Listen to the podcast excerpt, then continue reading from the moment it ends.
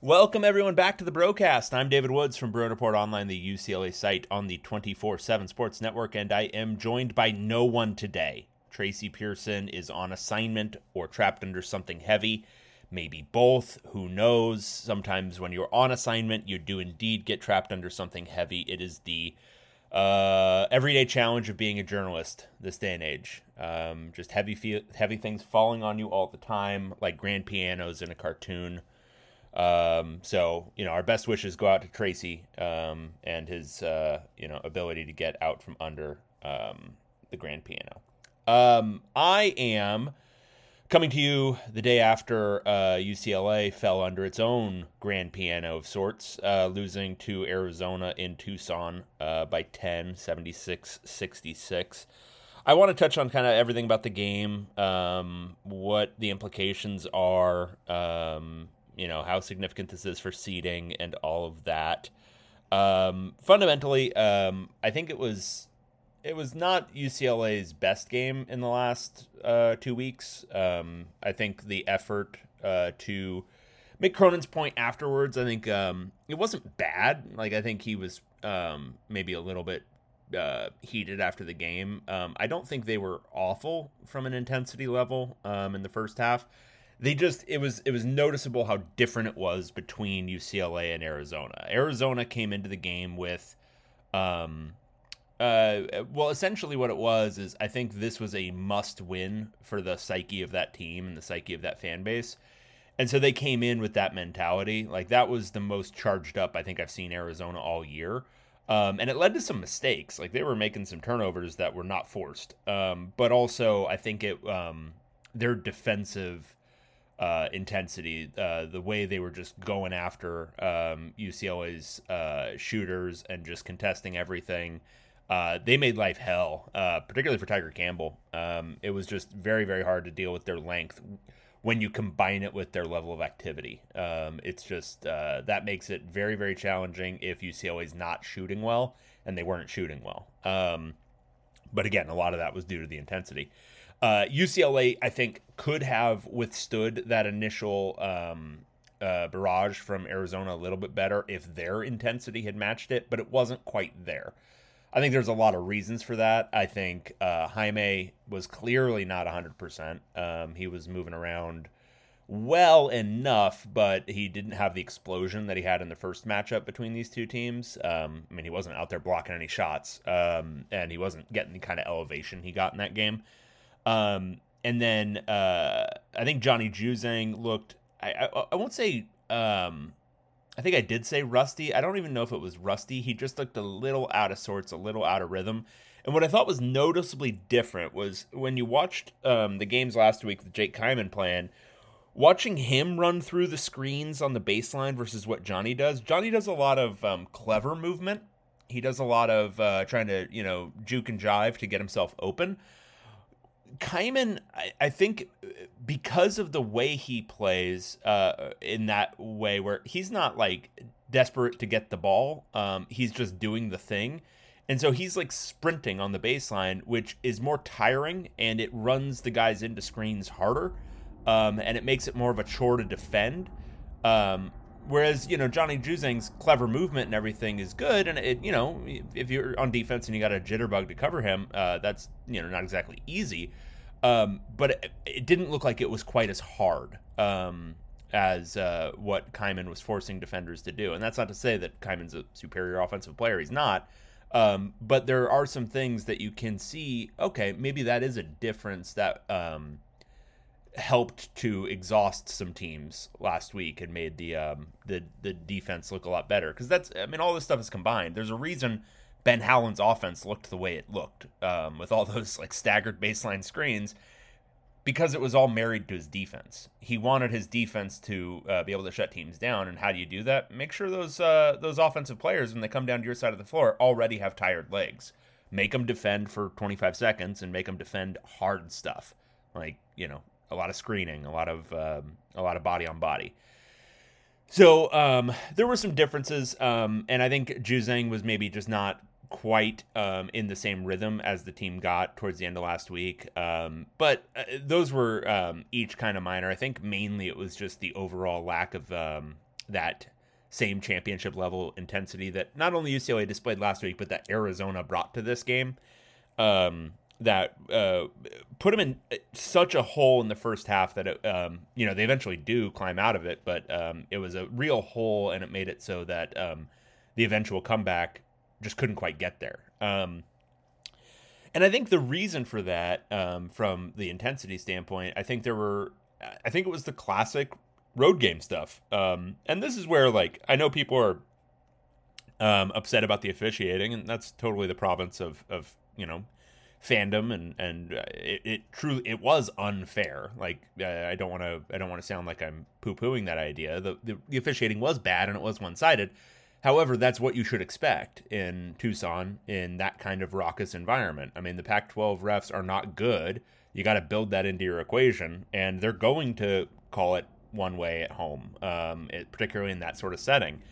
Um, and so uh, I think UCLA may have been taken out a little bit by that, but I think UCLA was also, um, you know, that was a really raucous home environment. Um, and that was, uh, you know, I, I, think this had um, a big game feel in a way that um, really the only the NCAA tournament can match. I don't think these guys had experienced it uh, to that extent this year. Um, they had had the home advantage, but like the closest thing from a road perspective would be the Marquette game, and I don't think that felt the same way this one did.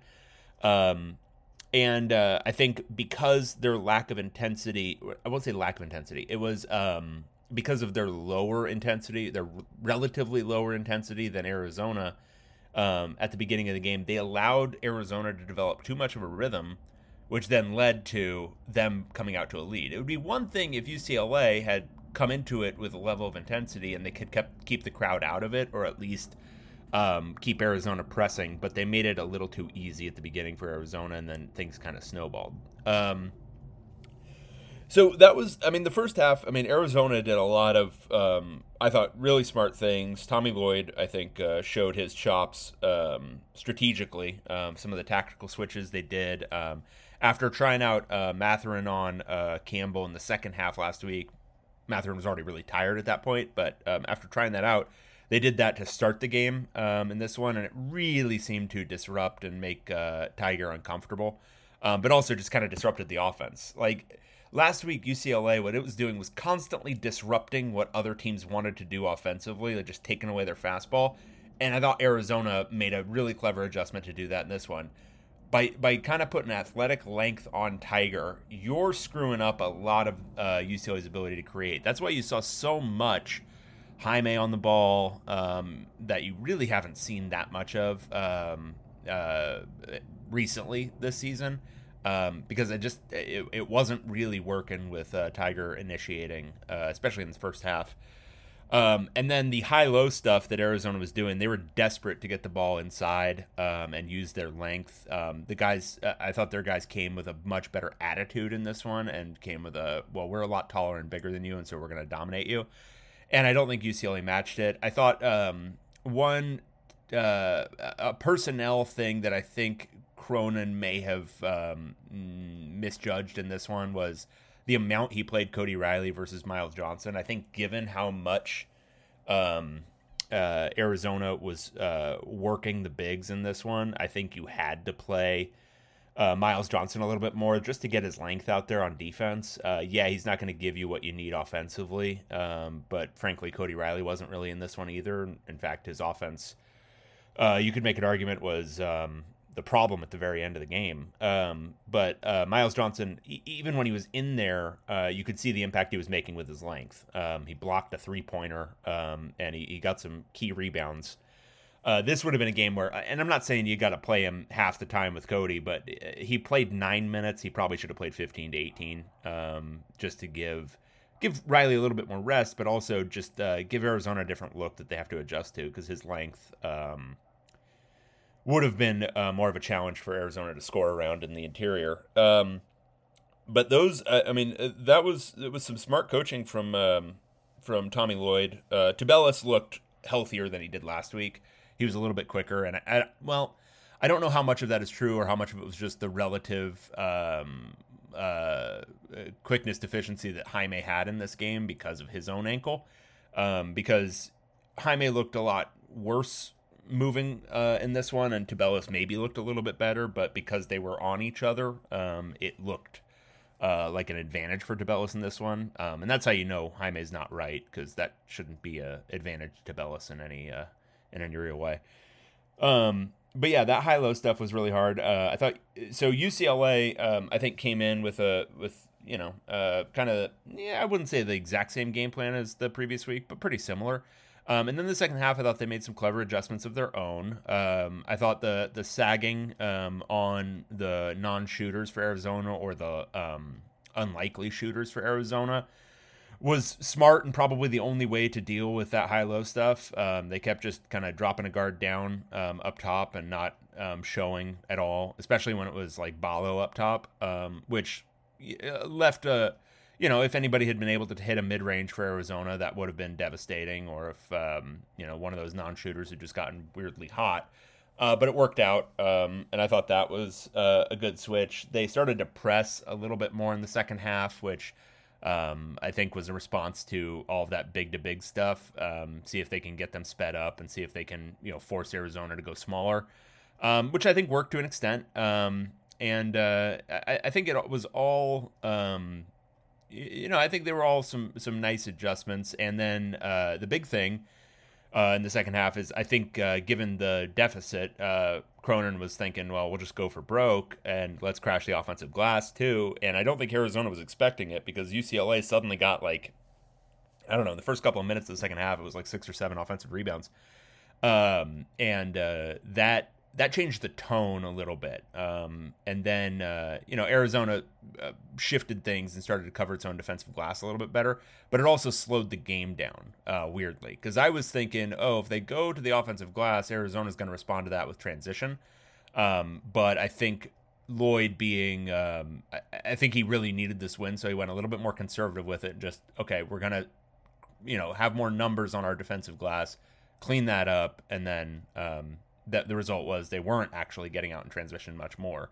Um, if he'd been aggressive, he could have gone with, okay, well, let's stick still just our one big back there, but let's start leaking out in transition and try to try to really get him. Um, so it was an interesting, I think, chess match. I think it was two really good coaches kind of um, trying to figure out the best formula. Um, and what was most interesting about that second half is it almost worked uh, for UCLA, even with all of the um, uh, completely legitimate, but like um, I'm not meaning to denigrate Arizona by saying it, but like with all the like built-in home court advantage stuff that Arizona had, and I mean UCLA had a home court advantage last week, so I'm not like trying to denigrate it, but um, even with all of that, UCLA was you know three points away um, uh, with minutes to go in the game, um, and like I wrote in the uh, recap, if one or two things just go right rather than wrong, if um, if Tiger Campbell with eight minutes left hits the front end, if Jaime Jaquez doesn't um, commit the phantom offensive foul, if Kerr Kriisa decides not to flop right there, um, the game might change. Um, it might be completely different. If Cody Riley um, goes up quick instead of kind of trying to gather himself before he tries to lay it up, uh, it's a different game. Um, maybe it's a two point game with uh, with three minutes to go. Um, there's just there, there's so many different things that could have happened, and um, credit Arizona because they made momentum swinging plays when they needed them, in the same way that UCLA kind of does, has made a habit of doing. Where you've you've watched now UCLA play in a lot of big games, um, where they're always the one making the you know the big critical play at the critical moment. This one was Arizona, um, so you have to give them credit. I mean, they made some key blocks on Cody Riley. They made him uncomfortable um, in that final stretch uh, where he took three straight shots um, while the lead went from, you know, 65 61, I think, and then it was 70 to 61 um, with Riley missing three shots and then getting a foul. Um, and, uh, you know, Cronin talked about it afterwards. There were some fouls that were dumb, like just, uh, God, why'd you do that? And the one with Riley after the second miss where he is clearly just frustrated with himself for missing and then he fouls the guy who rebounded the ball. It's just those are critical mistakes um, at those sorts of moments. You can't you got to maintain your composure. Um, and th- that's the stuff that happens again in a in a raucous road environment. Um, you're going to make uh, mistakes of focus um, because you're taken out of it a little bit.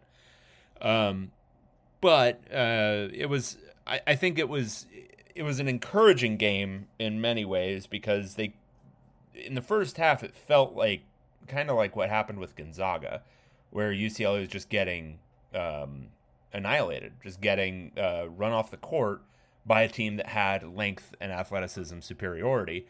Um, but then in the second half, it looked much more like the UCLA we've come to see. In in a sense, we got we got uh, the November version of UCLA in the first half, which I don't think was bad, but it wasn't uh, this. And then in the second half, we got the January February version of UCLA, um, and it makes me intrigued by what could if assuming everyone gets healthy, which you know I think this game also showed that Jaylen Clark's return I think is critical because um, the bench provided very, very little. And at least when Clark is on the floor, you know you're getting rebounding and you know you're getting defense um, and you're going to get competent play. You're not going to get mistakes. Um, besides, you know, the occasional missed shot. Um, but uh, this gave me, if you know, if UCLA can round into form health wise, uh, gave me hope for a potential Gonzaga rematch because I know the argument that Arizona is not quite the same, but they do have similar qualities. There's a similar athleticism, similar um, length, um, and I mean similar enough style of play.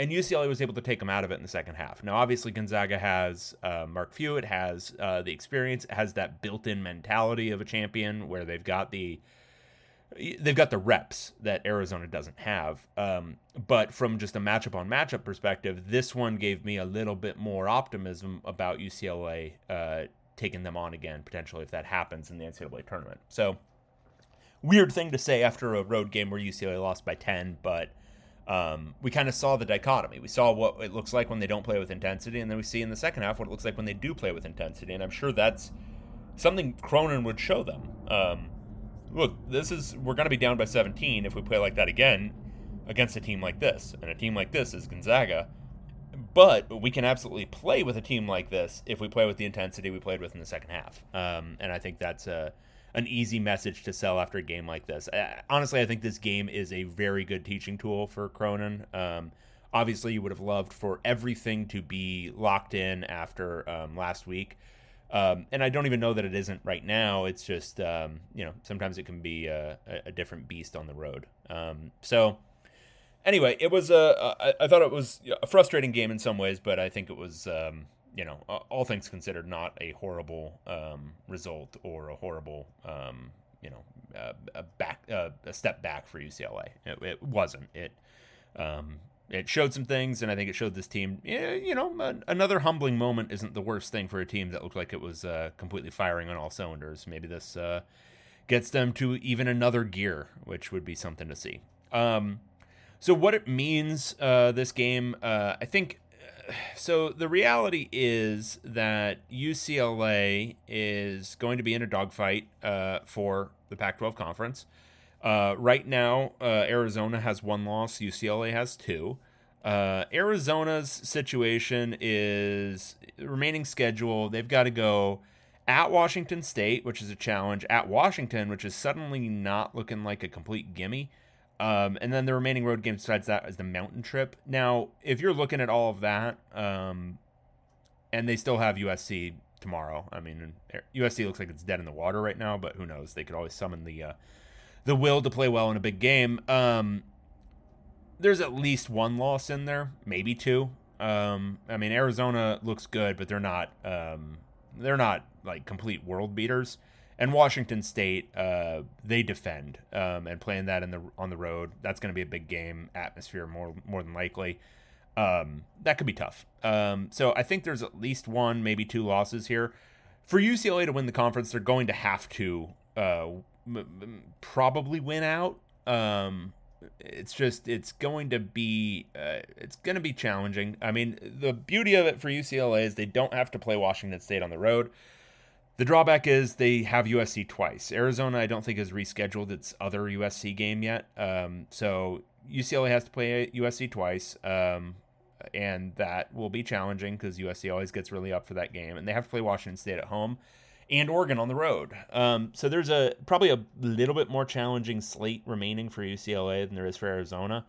Um, so I, I don't know. I mean, I think it's absolutely possible for UCLA to win the regular season title. I think right now I would say they're probably going to finish second, which isn't the end of the world. Um, and here's why. So Gonzaga right now is um, the favorite to be the one seed in the West. Um, they have some challenging games coming up. Um, if you haven't been paying attention uh, to the WCC this year, there's some real teams at the tops at the top of the uh, WCC. So St. Mary's is really good this year.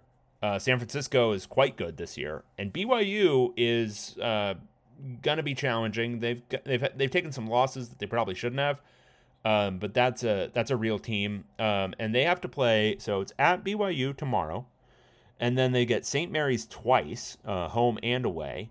Uh, and they have San Francisco away um, over the next month. Uh, they could absolutely lose one or two of those. Um, now, is it super likely? I mean, they blew out BYU when they played them at home, and uh, they blew out San Francisco when they played them at home. But uh, you know, it's a different beast again playing on the road. So um, Gonzaga could still take a loss. If they take a loss, then it opens up a lot more possibility. Um, if UCLA wins out, or Arizona wins out, they could probably take the one seed from Gonzaga, uh, just because the strength of schedule and, and all of that will play into it. Um, but I think right now you can probably pencil in Gonzaga as the number one seed in the West, and then it's between UCLA and Arizona for either a one seed out of region or the two seed in the West. Um, so at this point, it almost behooves UCLA to root for Arizona to win out get shipped to like the Midwest as the one seed, and then UCLA to slide in as the two seed in the West by you know winning out on its own, sure, or um, you know taking like tops one more loss or two more losses.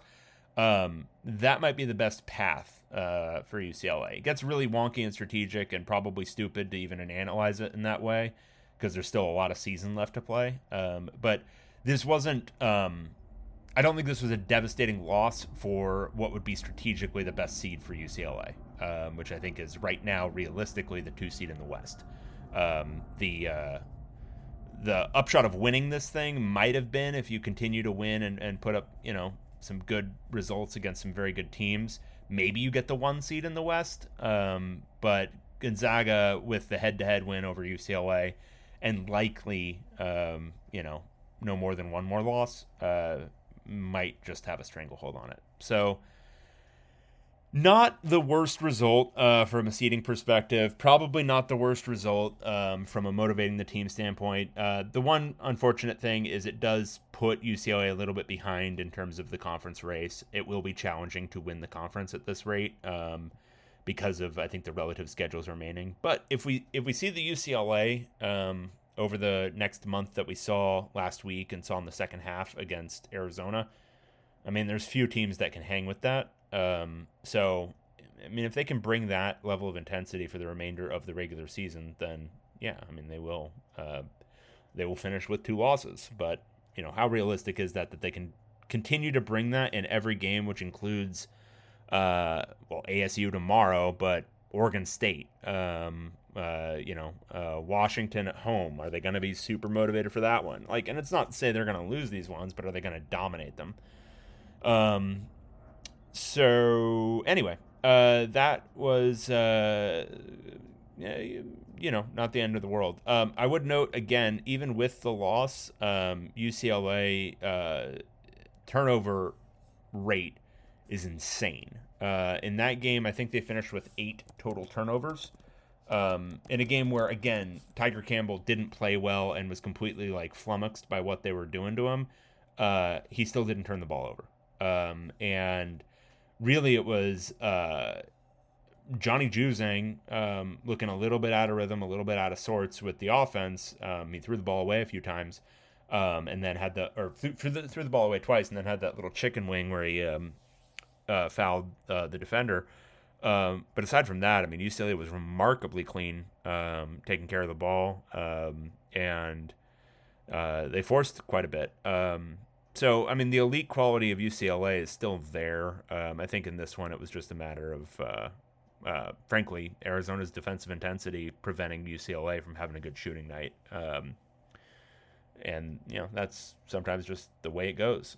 So, anywho, uh, UCLA uh, is uh, is, is very good, and Arizona is very good, and that's uh, and that's fine.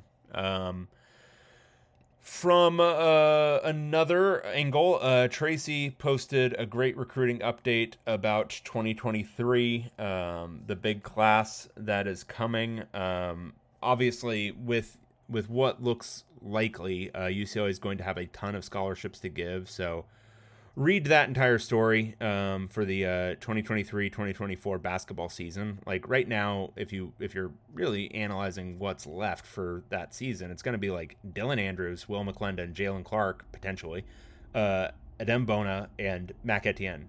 Um, which uh, that's five guys. So they're going to have a lot of uh, of uh, of scholarships to give. So read that whole thing. Uh, I do want to touch on the Mac Etienne thing, um, just from a uh, uh, uh I don't know, uh, kind of gawking at it perspective. obviously, you, you can't be spitting at people um, in um, that sort of way. Um, you really shouldn't spit at anybody. Um, the the hubbub about it is, I think, somewhat ridiculous. Um, so uh, you know, obviously, I'm sure there's going to be some level of uh, internal uh, punishment of some sort, but I think a lot of the hot talk um, from Arizona people after that game was, you know, come on, it's it's it's the sort of thing that happens um, in uh, those sorts of environments, and um, it's not great.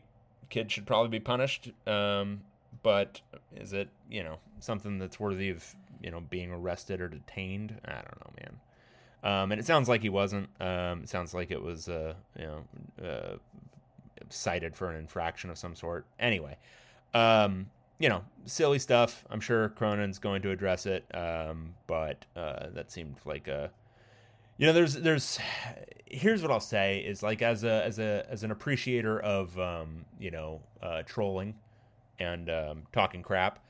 I love kind of everything that uh, transpired over the last like week with this rivalry because um, you know it's better when both when both teams are pretty good and both fan bases are kind of getting after each other a little bit. It sucks that this happened, um, but I loved the Kerr thing. So Kriisa is perfect. He is the perfect villain in this rivalry, right? Because he's he's really obnoxious to watch on the court, right? Um, and he's not really good, like it's one thing if you're really obnoxious on the court and you're good. That's that's infuriating. But he's not really good. He's just okay. Um, and he's really obnoxious. So he's perfect.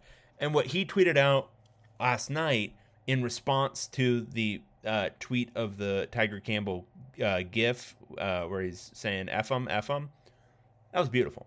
That was beautiful stuff. More of that, less of the spitting, um, and less of the arresting people for spitting or detaining them or inciting them or whatever it is. So anyway, um, that's about all I have. Uh, sorry for the quick show. Um, we will be back again next week with a much longer show with Tracy, um, discussing uh, basketball, um, football, um, and all of the good stuff, ins and outs of UCLA. So thank you all for listening, and I will talk to you again next time.